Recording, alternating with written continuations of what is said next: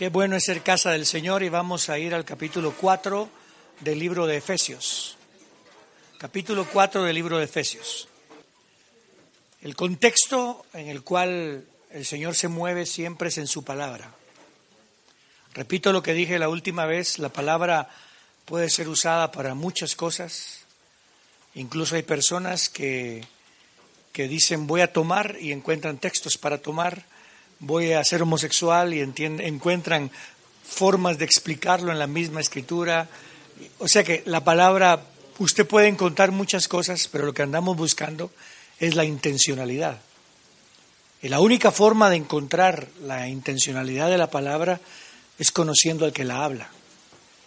Por eso es que tenemos que tener una cercanía con nuestro Señor, porque cuando Él dice mi pasos dejo, mi pasos doy, no está hablando la paz que causa tener dinero, no está hablando la paz que causa el que nadie me moleste, sino que está hablando de una paz que alguien que murió, que fue sepultado y que resucitó al tercer día. Entonces hay que conocerlo. Entonces leemos en el capítulo 4 y verso 7. Sin embargo, a cada uno de nosotros, diga conmigo, cada uno de nosotros, le ha sido conferida. La palabra conferida eh, podemos darla como un regalo, pero al mismo tiempo creo que tenemos que ver el contexto de la escritura, que lo que está hablando es que a nosotros se nos ha dado algo para que lo trabajemos. Le ha sido conferida la gracia, conforme a la medida de la dádiva de Cristo. Una versión de Complete Jewish Bible, dice, eh, fue conferida que va a ser, que va a ser calificada de acuerdo a la plenitud de Cristo. O sea que lo que Dios me da no es lo que yo voy a trabajar y bueno, Señor, esto fue lo que hice porque tuve temor, por eso enterré la moneda, pues esto fue lo que trabajé. No, no, no. Es que es de acuerdo a lo que yo deseaba que tú hicieras. Es de acuerdo a lo que yo te di esto para que tú la trabajaras. Creo que cuando lo leemos todo en el contexto de la Biblia, creemos que si el Señor me dio el don, un don, ese don lo tengo que trabajar conforme a la voluntad de Él. No es un don para que yo haga lo que yo quiera con eso. ¿Estamos de acuerdo? Por eso dice, subiendo a lo alto, llevó cautiva a la cautividad y dio dones a los hombres. Nos vamos a dedicar a este texto un poquito después, pero nada más quiero que vean el verso 12. Dice, a fin de capacitar a los santos, capacitar para la obra del ministerio, para la edificación del cuerpo de Cristo. La palabra gracia es una palabra muy interesante y la vamos a encontrar, eh, la primera vez que aparece, aparece en el nombre de Noé, en el capítulo 5 de Génesis. No, en el 5. En el 5. La palabra Noé aparece en el 5. Cuando nació eh, Noé, le pusieron de nombre Noé. Y ahí profetizaron. El padre dijo, porque él va a traer, eh, ¿cómo es? Comfort, eh, descanso, va a traer descanso. La palabra Noé, las letras son las mismas letras en el hebreo que se utilizan para gracia, que creo que es nun gen. Nun gen. ¿Ok? No sé si esta es la, la, palabra para gracia o no, pero es, la otra es gen nun. La palabra gracia es muy curiosa porque cuando usted va al, hebreo, en el hebreo se escribe, se escribe de una manera muy interesante porque se escribe de izquierda a derecha y es muy curioso porque todos los idiomas en el, en el, en el oriente se escriben de izquierda a derecha y todos los idiomas eh, perdón, de, de, derecha a izquierda, y todos los idiomas en el oriente, en el occidente, se escriben de izquierda a derecha. Qué curioso, ¿verdad? Y todo termina y todo se centra en Israel. Es curioso. Pero esta es la forma en que se escribe. Una semilla o un semen y una forma de protección. que es protección, que es estar en lo que yo voy a guardar su vida.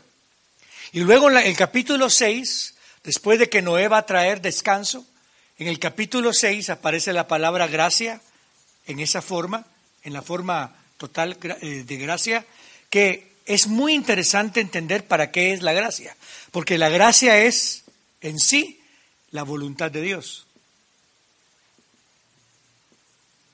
Por ejemplo, decimos que gracia es la salvación de Dios. Bueno, ¿cuál es la voluntad de Dios? Porque de tal manera amó Dios al mundo que dio a su Hijo unigénito para que todo aquel que en Él crea no se pierda, mas tenga vida eterna. Esa es la gracia. Entonces nosotros pensamos, ¿cuándo se inició la gracia? Cuando Cristo murió en la cruz del Calvario, decimos, ¿verdad? Cuando Él pagó por nuestros pecados. Porque nosotros definimos la gracia única y exclusivamente en el momento en que nosotros somos salvos. Pero no nos damos cuenta que su gracia se inició desde antes de la fundación del mundo, cuando Él se propuso en su voluntad dar a su Hijo. Ahora quiero que note esto. Aquí dar a su Hijo ya era gracia, era por gracia que Él decidió dar a su Hijo. Quiero que me entienda el proceso. Después, la gracia incluía cuando viene y le da la condena a la serpiente. Después la gracia continúa cuando comienza a desarrollar el plan de salvación. De tal manera amó Dios al mundo que dio a su Hijo y para dar a su Hijo escogió a un hombre de donde iba a venir una descendencia, donde iba a venir la ley, donde iba a venir un pueblo, donde iba a nacer una mujer que se llamaba María. Está viendo todo el proceso. O sea que no se inició ahí, pues. Gracia es la voluntad del Señor. Pero nosotros tenemos la costumbre de pensar de esta manera. El Antiguo Testamento es la, ley y el Nuevo Testamento es la gracia. La verdad es que si gracia es un favor no merecido, Dios le dio la ley a un pueblo que no lo merecía. ¿Se da cuenta de eso? Israel no merecía llevar el nombre de Jehová. Israel no merecía llevar la ley de Jehová. Israel, incluso el día que bajó la ley, estaban adorando a un becerro. Israel se mantuvo en idolatría y no merecía entrar a la tierra prometida, no merecía que estuviera ahí la presencia de Dios, no merecía que estuviera eh, el humo, perdón, el, el, fuego y la nube encima de ellos, el maná, no merecía. Pero ¿por qué le fue dado? Por gracia. Eso es lo que tenemos que ir entendiendo. Por eso es cuando usted va al libro de Romanos, el énfasis era ese. El énfasis en el libro de Romanos es, miren, el justo por la fe vivirá, por la gracia de Dios. Es que estamos aquí, cumplamos la ley, es por gracia que la cumplimos. Y si no la cumplimos, regresemos a cumplirla por gracia. Y estoy hablando de cumplir la ley del Espíritu, ¿ok? ¿Sí, sí me explico? Si somos salvos es por gracia. Y si no somos, si no somos salvos, todavía hay gracia para que nos metamos, porque la voluntad de Dios es que todos sean salvos. ¿No dice la Escritura que Dios quiere que todos seamos salvos? Entonces aquí es donde viene lo que, lo que quería enseñarles. Vamos a ver lo que dice aquí. A fin de capacitar a los santos para la obra del ministerio, para la edificación del cuerpo de Cristo se trata de edificar. Y cuando hablamos de edificar, me, me, atrae los tiempos finales. Porque los tiempos finales se iniciaron cuando Cristo resucitó entre los muertos. Eh, él mismo lo dice. El tiempo final se va a caracterizar por dos cosas. Una es que está el tiempo de los gentiles que lo que quiere decir es que los gentiles son los que gobiernan el mundo, los que determinan el mundo. La moneda que maneja todo es el gentil, la moneda gentil. Eh, digamos, China, Rusia, Estados Unidos, realmente mantienen un gobierno sobre eso. Digamos, cambian de presidente o de primer ministro en Israel, no afecta tanto como cuando entra un nuevo presidente o hace alguna nueva política esos países que son superpotencias. Es el tiempo de los gentiles. Es lo mismo que ocurrió y se inició el tiempo de los gentiles, por cierto, cuando Israel salió al exilio, cuando vino tomado por, por, por, todos los que eran Nabucodonosor, los de Siria, los de Babilonia, y todo eso se inició el tiempo de los gentiles. Cuando usted va a Daniel, ahí lo va a encontrar. Ese es el tiempo de los gentiles. Este tiempo pronto se va a terminar. Y entramos al tiempo de Dios. Pero la otra palabra es la compleción de los gentiles, o el fulfillment of the Gentiles, que es la llenura de los gentiles. O sea, cuando se complete la cantidad de gentiles que serán salvos, que también se está acercando. Porque entonces ya termina el tiempo de los gentiles y también ya hay edificado el, el, cuerpo de Cristo, donde no hay ni judío y donde no hay gentiles. Ahora, quiero que vayamos a pensar dos cosas que dijo el Señor, porque los tiempos finales serán como los días de quién? Uh, los días de Noé y los días de Lot. Mire estas dos personas. Qué curioso. ¿Qué era lo que ocurrió en los días de Noé? Porque todos pensamos, si yo digo, el tiempo era como los días de Noé, pensamos, así es, pastor, porque en los días de Noé había una homosexualidad increíble, la gente robaba, había, había pornografía por todos lados, eh, la gente no creía en Dios, había idolatría. Perdón, pero también así era el tiempo de Calígula. Así era también en el tiempo de Grecia. Así fue en el tiempo de Roma. La idolatría ha estado vigente por muchos años. Pero nuestro énfasis cuando leemos esto es en lo que hace el mundo en el tiempo de los gentiles. Porque se dan en casamiento, y se casan y se dan en casamiento, comen, beben y todo tranquilo, en vez de pensar qué es Noé, cuál era la misión de Noé. ¿Me escucha? ¿Cuál era la misión de Noé? Entonces ahorita es lo que yo tengo que pensar. ¿Cuál era la misión de Noé? Uno, la misión de Noé es mostrar la gracia. ¿Cómo mostraba la gracia? Predicando. Piense, por gracia predico yo. Diga conmigo, por gracia predico yo. Pero también por gracia escuchan a los que yo les predico. Todo es gracia. ¿cuál era el énfasis? El énfasis de Noé, primordialmente, era la edificación del arca. ¿Sabe qué es lo curioso? Que para, para el mundo no era un mentiroso. Para Dios era un hombre correcto. Pero para el mundo venía Noé, voy a escribir una, voy a, voy a levantar un arca porque vienen, viene una lluvia increíble y todos le decían, Noé, por favor, deja de estar hablando tonteras, hombre. No ha llovido, si es que no había llovido. Ya, llevamos 10 años y no ocurre.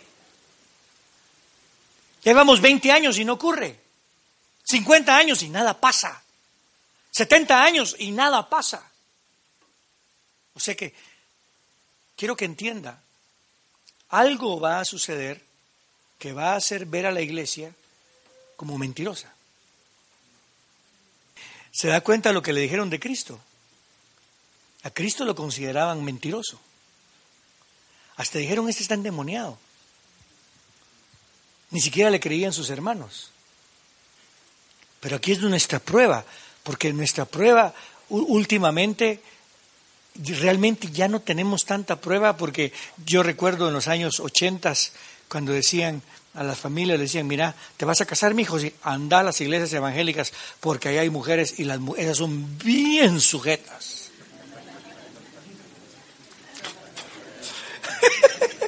Cuando, dan cuando dicen gloria a Dios?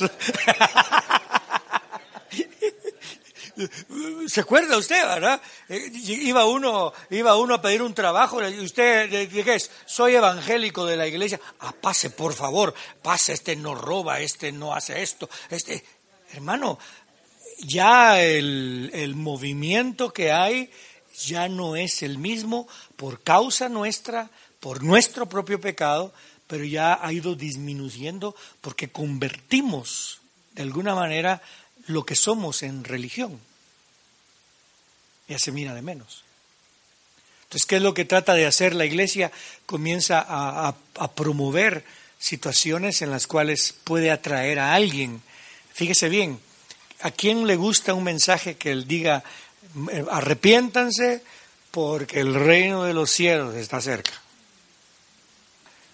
No mucho atrae. La pregunta que hicimos, ¿qué es felicidad? Primero, ¿es usted feliz?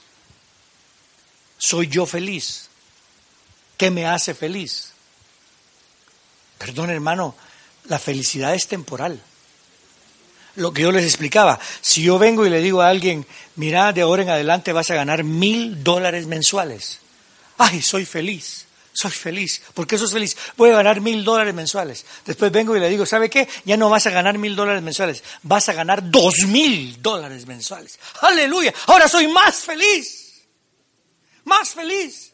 Y después el tercer mes, ¿sabes qué? Te voy a regresar a mil dólares mensuales. Ah, pero si te hizo feliz los mil dólares primeros, ¿por qué ahora no te hace feliz?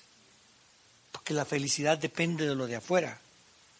Por eso es que nosotros no buscamos felicidad, buscamos paz. ¿Me escuchó? Fíjese bien, uno anda buscando felicidad. ¿Qué me hace feliz? Que tengo carro, que tengo estudios, que tengo para pagar mis alimentos, que mi esposa no está enferma.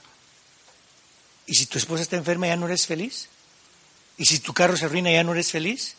¿Y si pierdes trabajo ya no eres feliz? Porque eso es lo temporal. Hoy puedes estar feliz y mañana, mañana no. Lo que te causa no es felicidad. Lo que tú debes de buscar no es la felicidad humana. Lo que debes de buscar es la paz del Señor. Y lo único que trae paz es la gracia. Y la palabra gracia en sí, aunque es un favor, lo que significa en sí es, por ejemplo, encontré gracia delante de Dios, es que su rostro te sonrió. ¿Y por qué Dios se agrada? Porque estás en orden. Porque estás en orden, porque estás donde deberías de estar porque estás en las manos. ¿Usted cree que, hablemos de felicidad, usted cree que Cristo estaba, de acuerdo, de acuerdo a la palabra humana, de acuerdo a la palabra humana de felicidad, ¿usted cree que Jesús estaba feliz cuando él dijo, uno de vosotros me va a traicionar? Fíjese, y va a ver cómo su mente ahorita comienza a combatir eso. Porque la felicidad de esa manera nosotros ya la pusimos como que fuera algo espiritual. Pero fíjese, uno de ustedes me va a traicionar. ¿Usted cree que, de acuerdo a nuestro concepto, él era feliz? No, él estaba en paz. ¿Usted cree que estaba feliz en el Getsemaní? Padre, si es posible, que pase de mí esta copa. Pero hágase tu voluntad y no la mía. No era de felicidad, era de paz. ¿Qué cree usted de Pablo? Señor, Tres veces te he pedido que me quites este aguijón porque tengo un aguijón de Satanás. ¿Usted cree que era feliz? En el sentido nuestro. Pero cuando Dios le dijo, mi gracia, a la gracia, te es suficiente. Yo te tengo en mi orden, tú me agradas porque estás en mi orden. ¿Cuál es mi orden? Que aceptaste a mi Hijo Jesucristo. Y aunque eres el peor de los pecadores, te metiste en mi gracia, en mi voluntad. Hermano, quiero que mire el cambio de pensamiento. Noé, en los últimos días, yo diría que felicidad no tenía. Era un mentiroso a los ojos de los hombres. Era alguien que, a lo mejor hasta los hijos decían, pero ¿qué le pasa a mi papá, hombre? ¿Qué, onda con, con mi papá? No está lloviendo. Algunos creen que no había llovido nunca, otros creen que sí. bueno, pensemos que no había llovido nunca. ¿Qué onda? Que va a llover, que va a salir agua del... Por favor, papá. Qué curioso. Piense. Pero la intencionalidad era estar en el orden. ¿Cuál era el orden? Edificar. ¿Cuál es el orden que tenemos que meternos? A edificar. Ahora pensemos en Lot. ¿Contra quién fue el ataque? Todos los hombres se reunieron y el ataque fue... Y, aquí no, no me vaya a malentender, por favor. ¿Se acuerda usted que en el tiempo de Noé, qué es lo que había? Los hijos de, los, los hijos de Dios vieron a las hijas de los hombres y algunos, algunos conceptos son de algo fuera de la tierra. Usted dirá, pastora extraterrestres, pues los ángeles no son de la tierra. ¿okay? El diablo tampoco es de la tierra. Y es más, usted ya no es de este mundo tampoco. No, no estoy diciendo que sea de color verde, pero, pero sí me entiende, ¿va? Pero quiero que entienda, o sea que yo no, yo no estoy pensando en otras cosas, pero la realidad es que no me interesa. Que no me interesa. ¿Sí? Pero no me interesa en el sentido de, de, si hay... no sé si hubo de afuera para adentro y tuviera... No, eso no me, no, me, no me interesa. Pero lo que sí me interesa es la actitud de los hombres. Y cuando vino Lot, ¿por qué atacaron a Lot? No fue por Lot. Lot ya se estaba acostumbrando a la tierra donde vivía, eh, en Sodoma. Ya estaba metido en eso. Sus hijas ya estaban metidas en la onda de ahí. Es más, ya tenían novios. Ya estaban comprometidas con gente de ahí. Entonces dicen es que había homosexualismo en Sodoma. Perdón, el pecado ahí fue que querían tomar a los hombres que supuestamente ellos sabían que eran ángeles y querían abusarlos. Eso me hace pensar, ¿cuál va a ser la intencionalidad de la maldad? De pervertir todo lo eterno, de humanizar todo lo eterno. Y es más, ¿cuál fue el problema con Lot? Que él no, no abría los ojos de que ya venía el tiempo final. Y aquí es donde yo pienso en dos cosas. Una es, Noé entró al arca antes de que cayera la primera gota. A Lot lo sacaron a la carrerita. ¿Se acuerdan? Lot, venite. ¿Ah? ¿Ah? Venite, hombre. Y lo sacaron corriendo. Pero, pero, mis cositas, ay, mi, el templo, todo lo que gasté en el templo, ¿qué va a pasar? Mi Biblia. Hermano, me pongo a pensar dos condiciones. Una es la condición de Noé, que él está, yo creo en el arrebatamiento. Lo veo en Noé. También creo en un rescatar, no sé, pero un rescatar que va a ocurrir en el último momento de gente que no quiere entender que nosotros no tenemos que poner nuestra mirada en este mundo y que tenemos que rescatar mucho. Entonces viene la escritura, dice, así van a ser los últimos días. ¿Para qué dio Jesucristo al ministerio quíntuple? Para edificar, no para deshacer, no para levantar hombres, no para crear jerarquías, sino para edificar al cuerpo. Porque el cuerpo tiene que asimilar y el cuerpo tiene que entender que si en algún momento tenemos que predicarle a los nuestros, es hoy. Si en algún momento, mire, qué fácil es hacer, una, hacer un, un llamado, vengan, pero qué difícil es ir a predicarle a alguien que es de los míos. Por favor, hermano, a eso tenemos que regresar. Entonces, aquí es donde quiero, quiero meterme un poquito, porque voy a estar hablando en la central de, del capítulo, del verso 8, Por esto dice, subiendo a lo alto, llevó cautiva la cautividad. Y ahorita vamos a entender lo que es edificar. Vamos al Salmo 68, por favor. Y el Salmo 68 yo le suplico que lo estudie. ¿Ok? Métase a estudiarlo, no a interpretarlo, estúdielo. ¿De qué habla el Salmo 68? De edificar. Fíjese pues, verso 1. Dios se levantará y se dispersarán sus enemigos, huirán de su presencia los que le aborrecen. Esa es la venida del Señor. ¿Estamos de acuerdo? Como se disipa el humo, así los disiparás. Como se derrite la cera ante el fuego, así perecerán los impíos delante de Dios. Está hablando de Sodoma, digo yo, ¿verdad?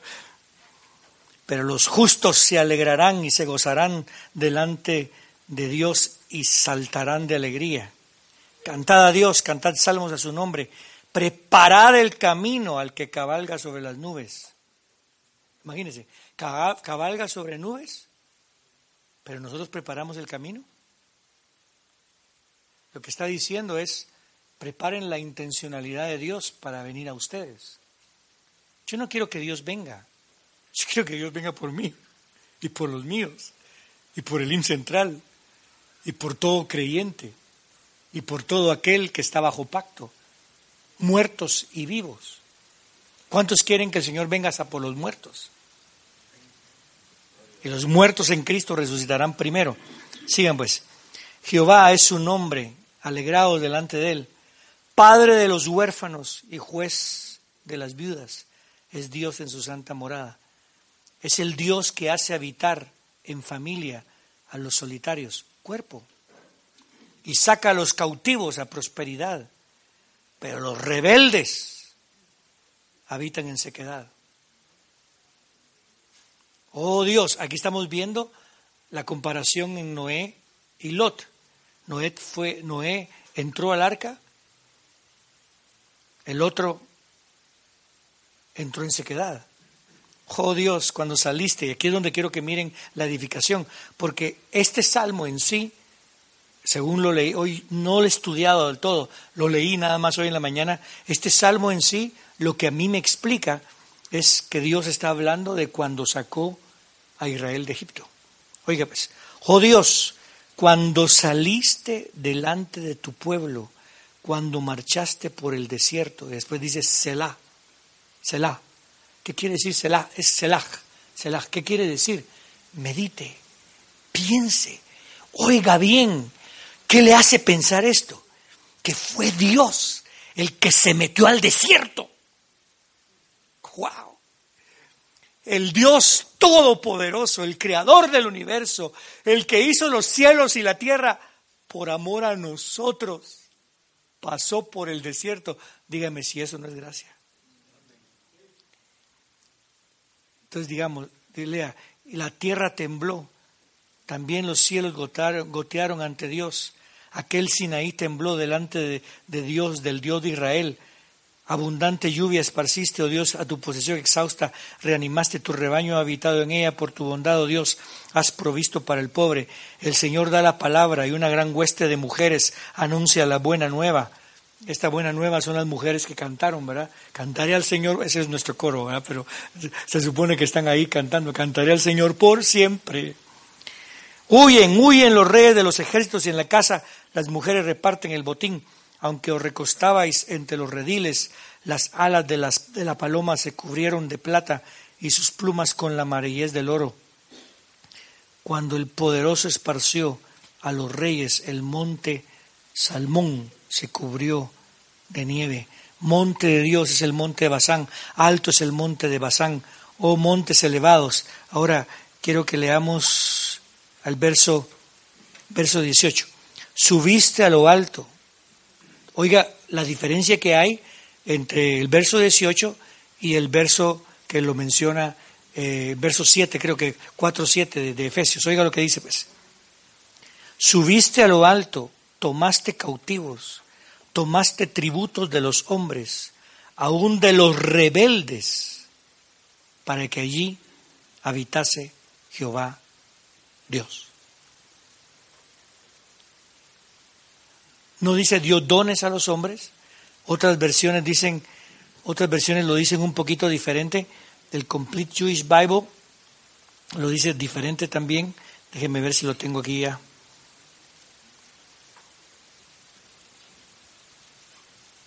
No, no. Entonces quiero que entienda lo que está diciendo. Estos no está hablando de una batalla nada más. Está hablando de todos los israelitas cuando los sacó de Israel, perdón, de Egipto. Subió a lo alto. ¿Quién subió a lo alto? En ese momento estaba hablando de Moisés. Moisés subió a lo alto y después bajó.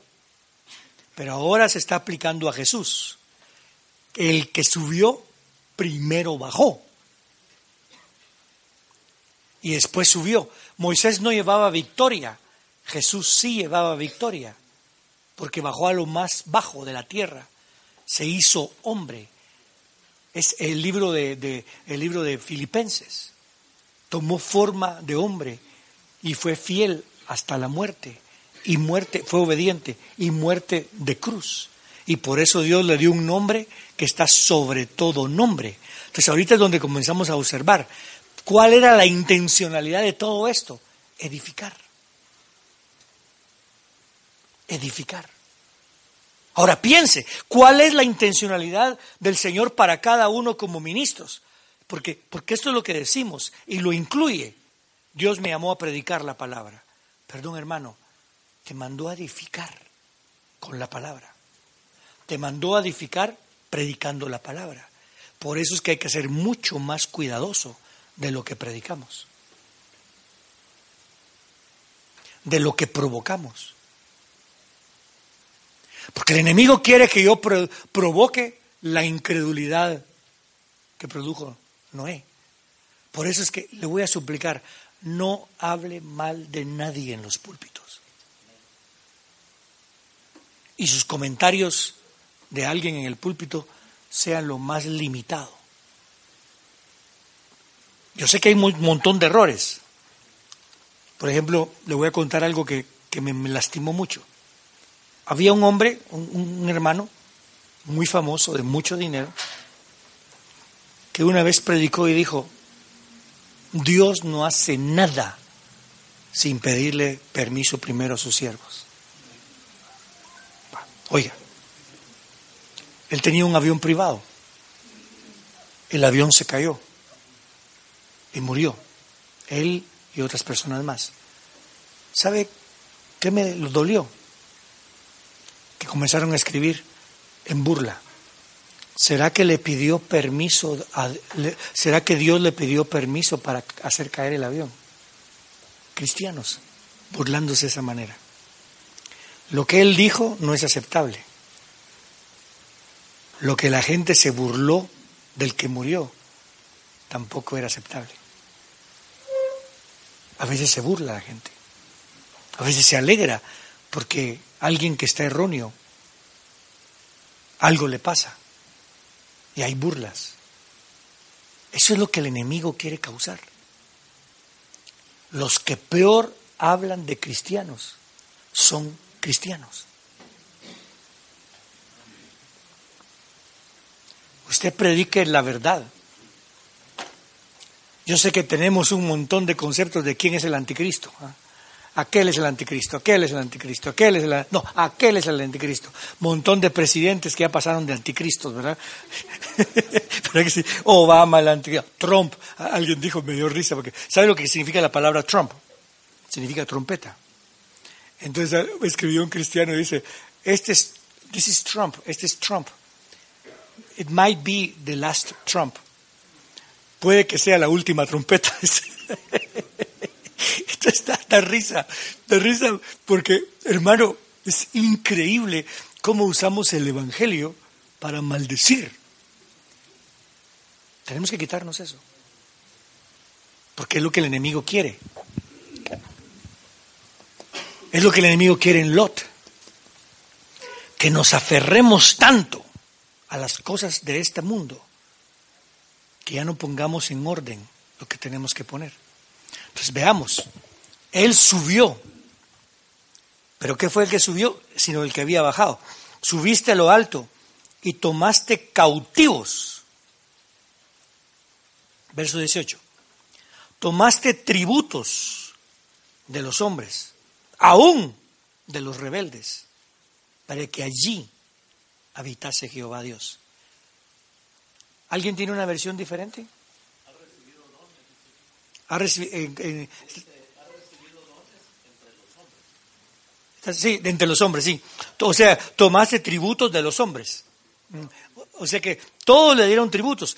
Este pareciera que fuera un texto negativo de alguien que conquista, pero aquí lo que está hablando es de los no de los no de los que él conquista, sino lo que él rescata. Por eso dice, subiste a lo alto y tomaste cautivos, lo voy a poner de esta manera, tomaste a los que eran cautivos. Cuando mira el contexto, está hablando de Israel. Está hablando que agarró a todos los esclavos y se los llevó. Y lo, bonito es, y después todos los esclavos fueron los esclavos los que te dieron tributo. Ahora, ¿quién aquí, yo recuerdo un hermano una vez se iba a casar y se le la esposa, la novia lo aceptó. Y le dijo él, por molestar, le dijo, espero que haya sido por molestar. Agarraste el último mango de la cosecha. yo me mataba, yo me mataba de la risa. Eh, pero eh, eh, así agarraste el último mango o la última Coca-Cola en el desierto. Hermano, te verás. ¿Cuántos, ¿Cuántos creen que cuando usted se convirtió hicieron fiesta en el cielo. Está escrito, ¿ah?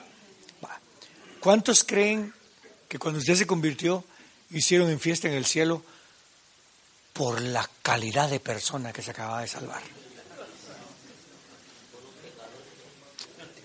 ¿Sabe por qué hicieron fiesta en el cielo? Porque hubo uno que aceptó la gracia de Dios. Y sabe usted que cuando dicen, cuando uno se convierte, se en fiesta en el cielo, lo que está diciendo es, ¿sabe por qué se hace fiesta? Porque la cantidad que no lo recibe es mayor. Eso es triste. Cuando usted le predica, los que, los que predican, hermano que, que es evangelista, la mayoría de gente te dice, no, no, muchas gracias no va a ir cambiando, va a ir cambiando. Esto va a ir cambiando progresivamente. Pero note lo que pasó con Noé. Solo ocho.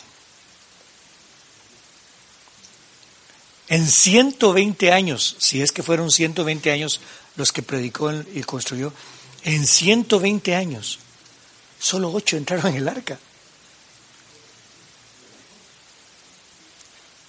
Miremos a Lot. ¿Cuántos fueron, cuántos, cuántos salieron libres de Sodoma y Gomorra? Las hijas y, Lot. La esposa se convirtió en, en sal. Los nueros, los nueros, los, los, los yernos, los yernos no quisieron salir. Entonces hacen fiesta. Porque realmente Dios quisiera, oiga, oiga, Dios quisiera que todos fueran salvos. Dios no se alegra en la muerte de un impío. ¿Por qué no tomamos esa actitud en la congregación y comenzamos a edificar? No se trata de predicar solamente, se trata de utilizar la prédica para edificar. Y esa es la razón del ministerio quíntuple. El ministerio quíntuple tiene que regresar a lo simple del Evangelio, a lo, a lo, a lo puro del Evangelio. Porque repito, aquí está el Evangelio. Es el Evangelio, digamos que esta línea que puse es el Evangelio simple y es el Evangelio puro. Pero a veces el Evangelio simple, el Evangelio puro, decimos, esto es muy... No hay, no hay carne, eso es pura leche. Queremos algo más profundo. Y no nos damos cuenta que nos metemos al misticismo, nos metemos a la cabala, nos metemos a falsa doctrina, nos podemos meter a falsas revelaciones, nos metemos a otro evangelio, otro espíritu, otro Jesús. Cuando el ministerio quíntuple fue hecho exactamente para que eso no ocurra. Por eso dice, tomé a los que no servían de nada, los saqué al desierto y los probé y los humillé. Eso es lo que dice la escritura. Los humillé para que dependieran de mí. Para que sepan que no solo de pan vive el hombre, sino de toda palabra que procede de la boca de Dios. Pero cuando iban en el camino, ¿qué fue lo que dijeron? Éramos felices en, en Egipto. En Egipto sí era feliz, aquí no soy feliz. Pero estás con Dios, pero no soy feliz. Pero Dios está de comer, ay sí, pero ¿de qué me sirve el maná? Ay, la carnita, las codornices. Ah, ay, se me hace, se me hace agua la boca cuando pienso en codornices. Yo me moría en cuando estaba en, en Cambleyun, me moría por frijoles parados. Imagínate. Fíjese.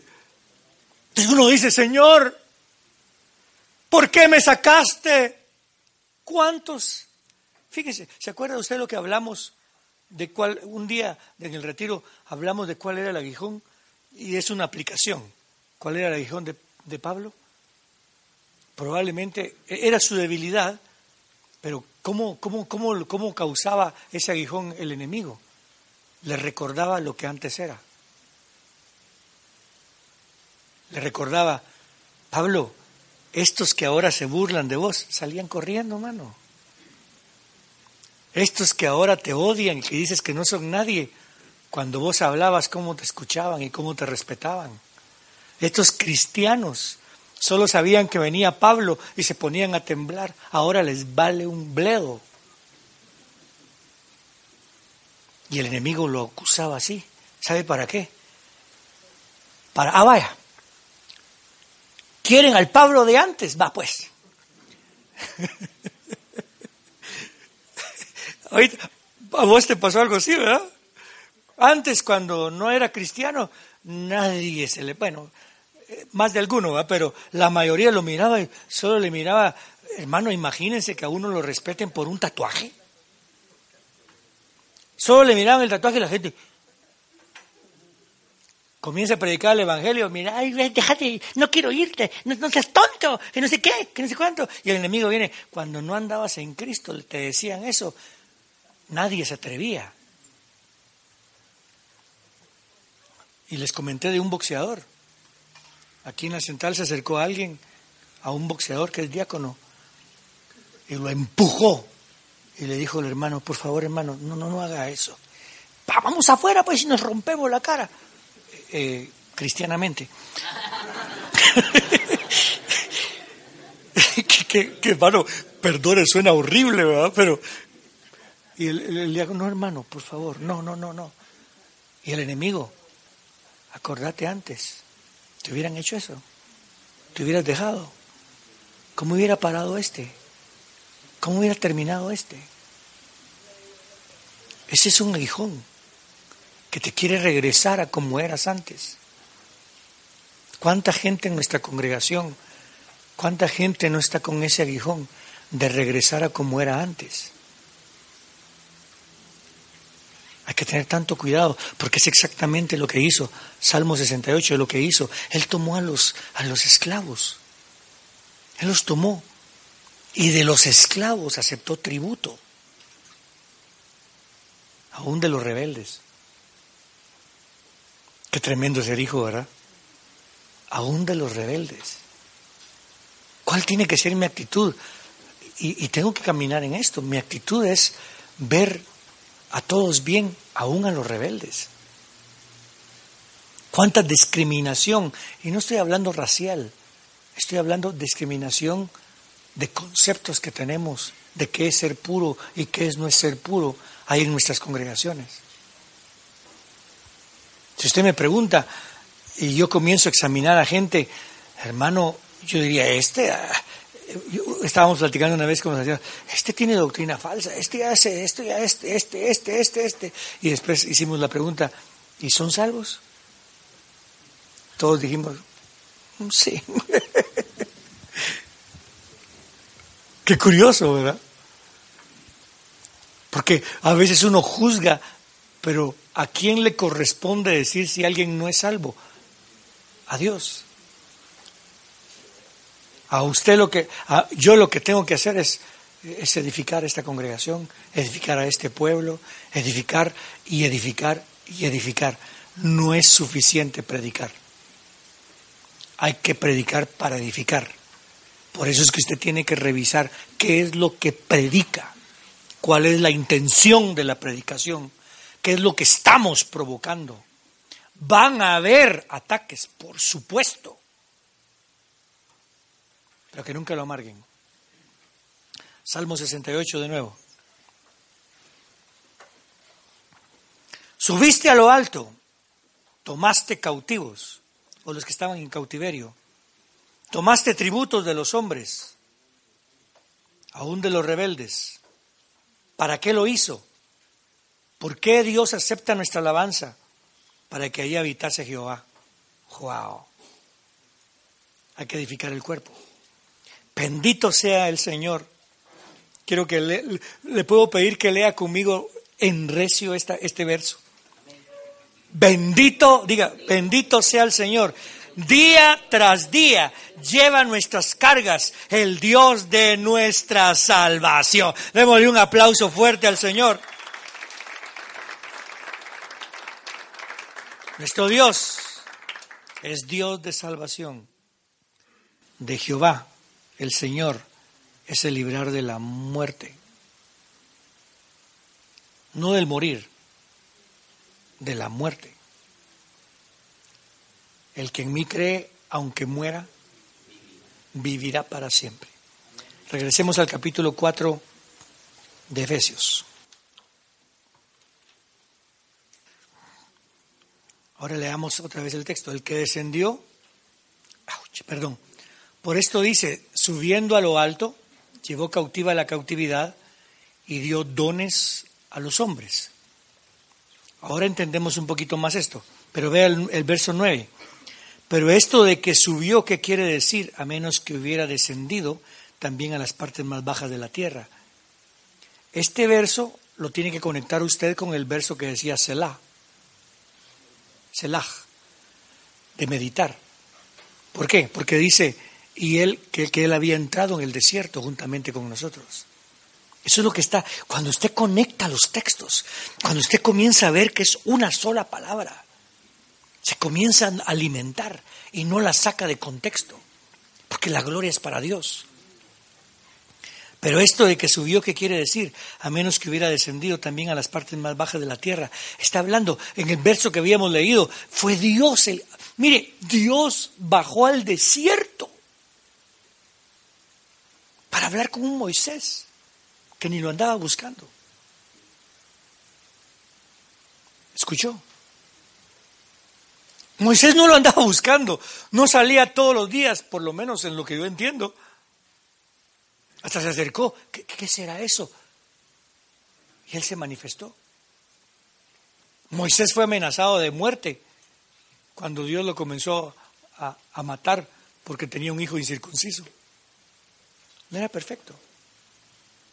Moisés era un hombre que, que le creyó a Dios, le costó, con todo respeto lo digo, no quiero ser malentendido, especialmente si alguna, alguno del linaje judío me escucha, pero Moisés le dijo, quiero que vayas. Señor, pero soy tartamudo. Quiero que vayas. Pero Señor, la gente, la gente no me va a escuchar quiero que vayas. Pero si no me, me dice quién me mandó, ¿qué quiere que le diga? Pero quiero que vayas. Pero, Señor, no mucho sonaba, pero una vez Dios lo agarró, se le paró a, a, ¿cómo se llama?, al faraón, se metía a hablarle a faraón cara a cara, se metía a hablarle a los brujos que tenía faraón, salió con fuerza, vio todo lo que pasaba. O sea que quiero que entienda, no fue gran cosa cuando Dios me salvó a mí, en el sentido de gran cosa lo que Él salvó. Pero fue gran cosa que siendo nosotros nada, Él nos puso ahora, no a mí, a todos nosotros, por príncipes en su pueblo. ¿Cuántos le dan gloria al nombre del Señor? Qué, tremendo. Eso es increíble. está viendo la comparación de estos dos textos. Entonces, cuando esto lo hace, y el que descendió es el mismo, verso 10, también que ascendió por encima de todos, entonces decimos, y él constituyó a unos apóstoles, a otros profetas, a otros evangelistas, pastores y maestros. Mucha gente eh, eh, entra en controversia por esto, por lo que yo le voy a decir ahorita, perdóneme, no quiero causar eso, pero para mí el ministerio quinto no comenzó a existir en el Nuevo Testamento, ya existía en el Antiguo Testamento. Para mí eh, cuando leo el libro de Hebreos, cuando dice Jesús el apóstol y lo compara con, por ejemplo, nadie hubiera dicho que Jesús era apóstol si no lo dice la Biblia. ¿Correcto? Si yo le digo, Jesús era apóstol, no, él no era apóstol, porque no entendemos que el apóstol es el que lleva el pacto. Y Moisés el enviado, porque para nosotros apóstol, en nuestra mente apóstol es un título. En vez de pensar que es alguien que está llevando a cabo una labor. Y, Moisés fue enviado con un pacto. Igualmente ahora Jesús es enviado con un pacto. Habían buenas nuevas, habían maestros, habían, habían pastores. Moisés pastoreaba. Entonces, ¿qué es lo que quiero decirle con esto? Al único que se le daba la, al único que se le respetaba como se le tenía que respetar era a Moisés. Como ahora al único que le damos toda la gloria es el que fue enviado por nosotros, a Jesús. Y el resto de nosotros, ya sean pastores, ya sean apóstoles, profetas, evangelistas, pastores y maestros, tenemos que concentrarnos en nuestro trabajo. En Vietnam eh, había algo que Vietnam fue una guerra después de la guerra, la Segunda Guerra Mundial, no había mucha experiencia y por cierto la maldad que se vio eh, era mucho más, no es lo mismo pelear contra un ejército en forma de ejército que pelear contra un pueblo eh, eh, en guerrilla, por ejemplo. Pasaban cosas muy terribles, según leí, hay un libro que se llama Ambassadors in Green, em, embajadores, Ambassadors in Green, perdón, Ambassadors in Green, que quiere decir embajadores en verde porque llegaban allá los soldados y comenzaron a ver un montón de cosas que no estaban acostumbrados. Por ejemplo, alguien cuenta que iban caminando y de repente vieron una canasta con un baby y cuando recogió la canasta explotó. Hace poco Netanyahu sacó un video en donde uno de ISIS se para delante de, de un montón de soldados israelitas y le dice, manda a su hijo, creo que de siete o diez años, vaya para allá, mátenlo, mátenlo, mátenlo. Él lleva una bomba, mátenlo. Y él deseaba que mataran a su hijo para que se fuera con Alá. La mentalidad es diferente.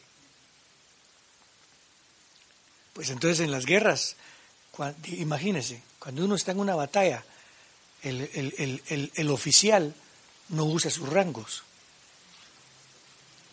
y tampoco los soldados lo saludan. Por ejemplo, va, va, un oficial y al soldado le cae mal el oficial, se para y lo saluda. ¡Mi general! Para que lo maten. ¿Qué cosa? ¿Por qué le estoy diciendo esto? La maldad en la cual el mundo va a entrar no nos debe de interesar.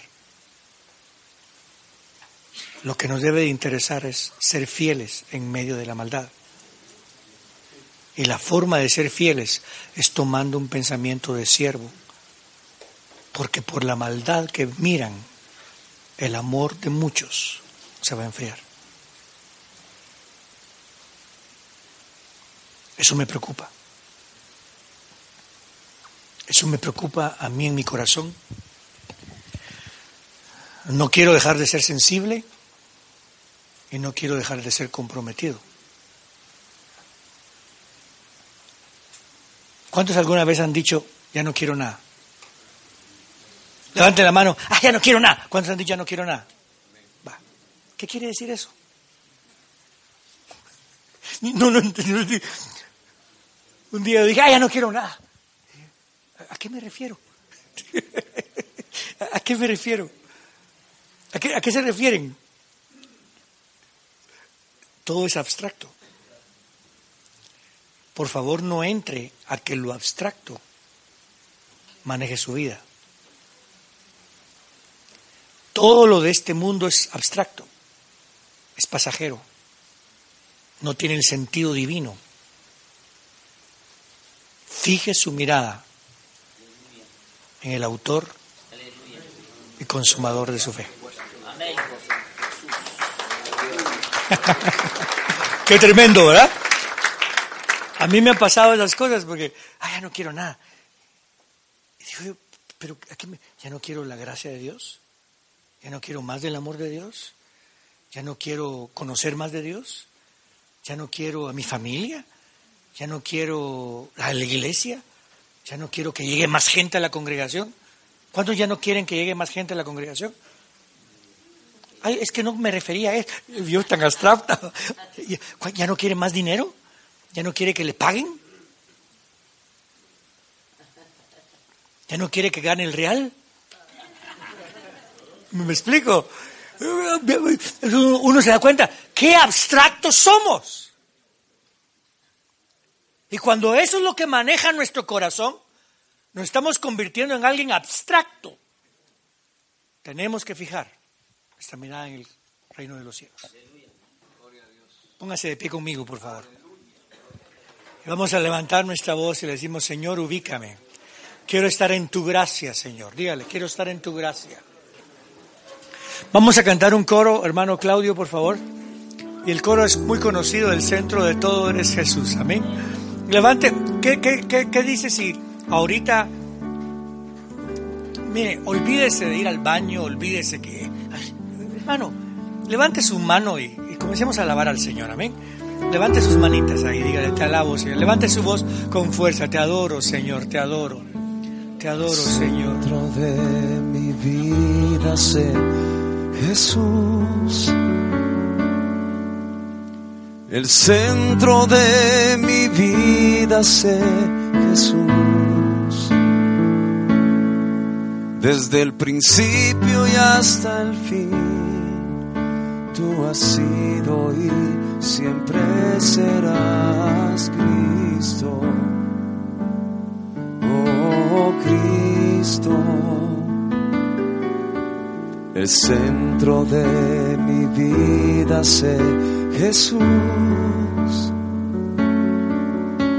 el centro de mi vida sé Jesús. Desde el principio y hasta el fin, tú has sido y siempre serás Cristo. Oh Cristo, tú eres el centro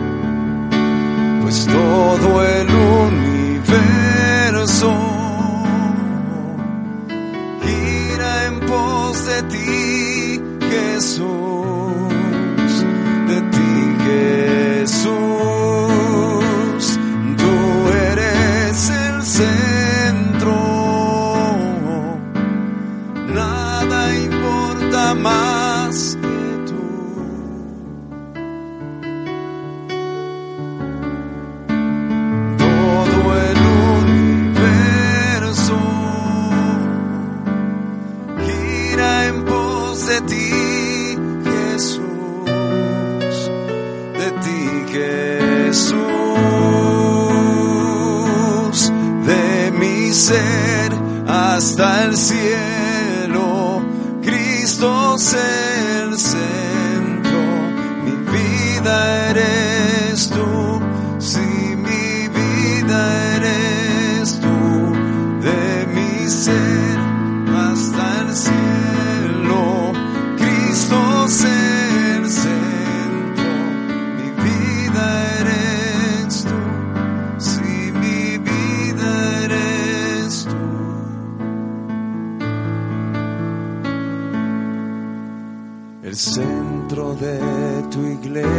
hace Jesús.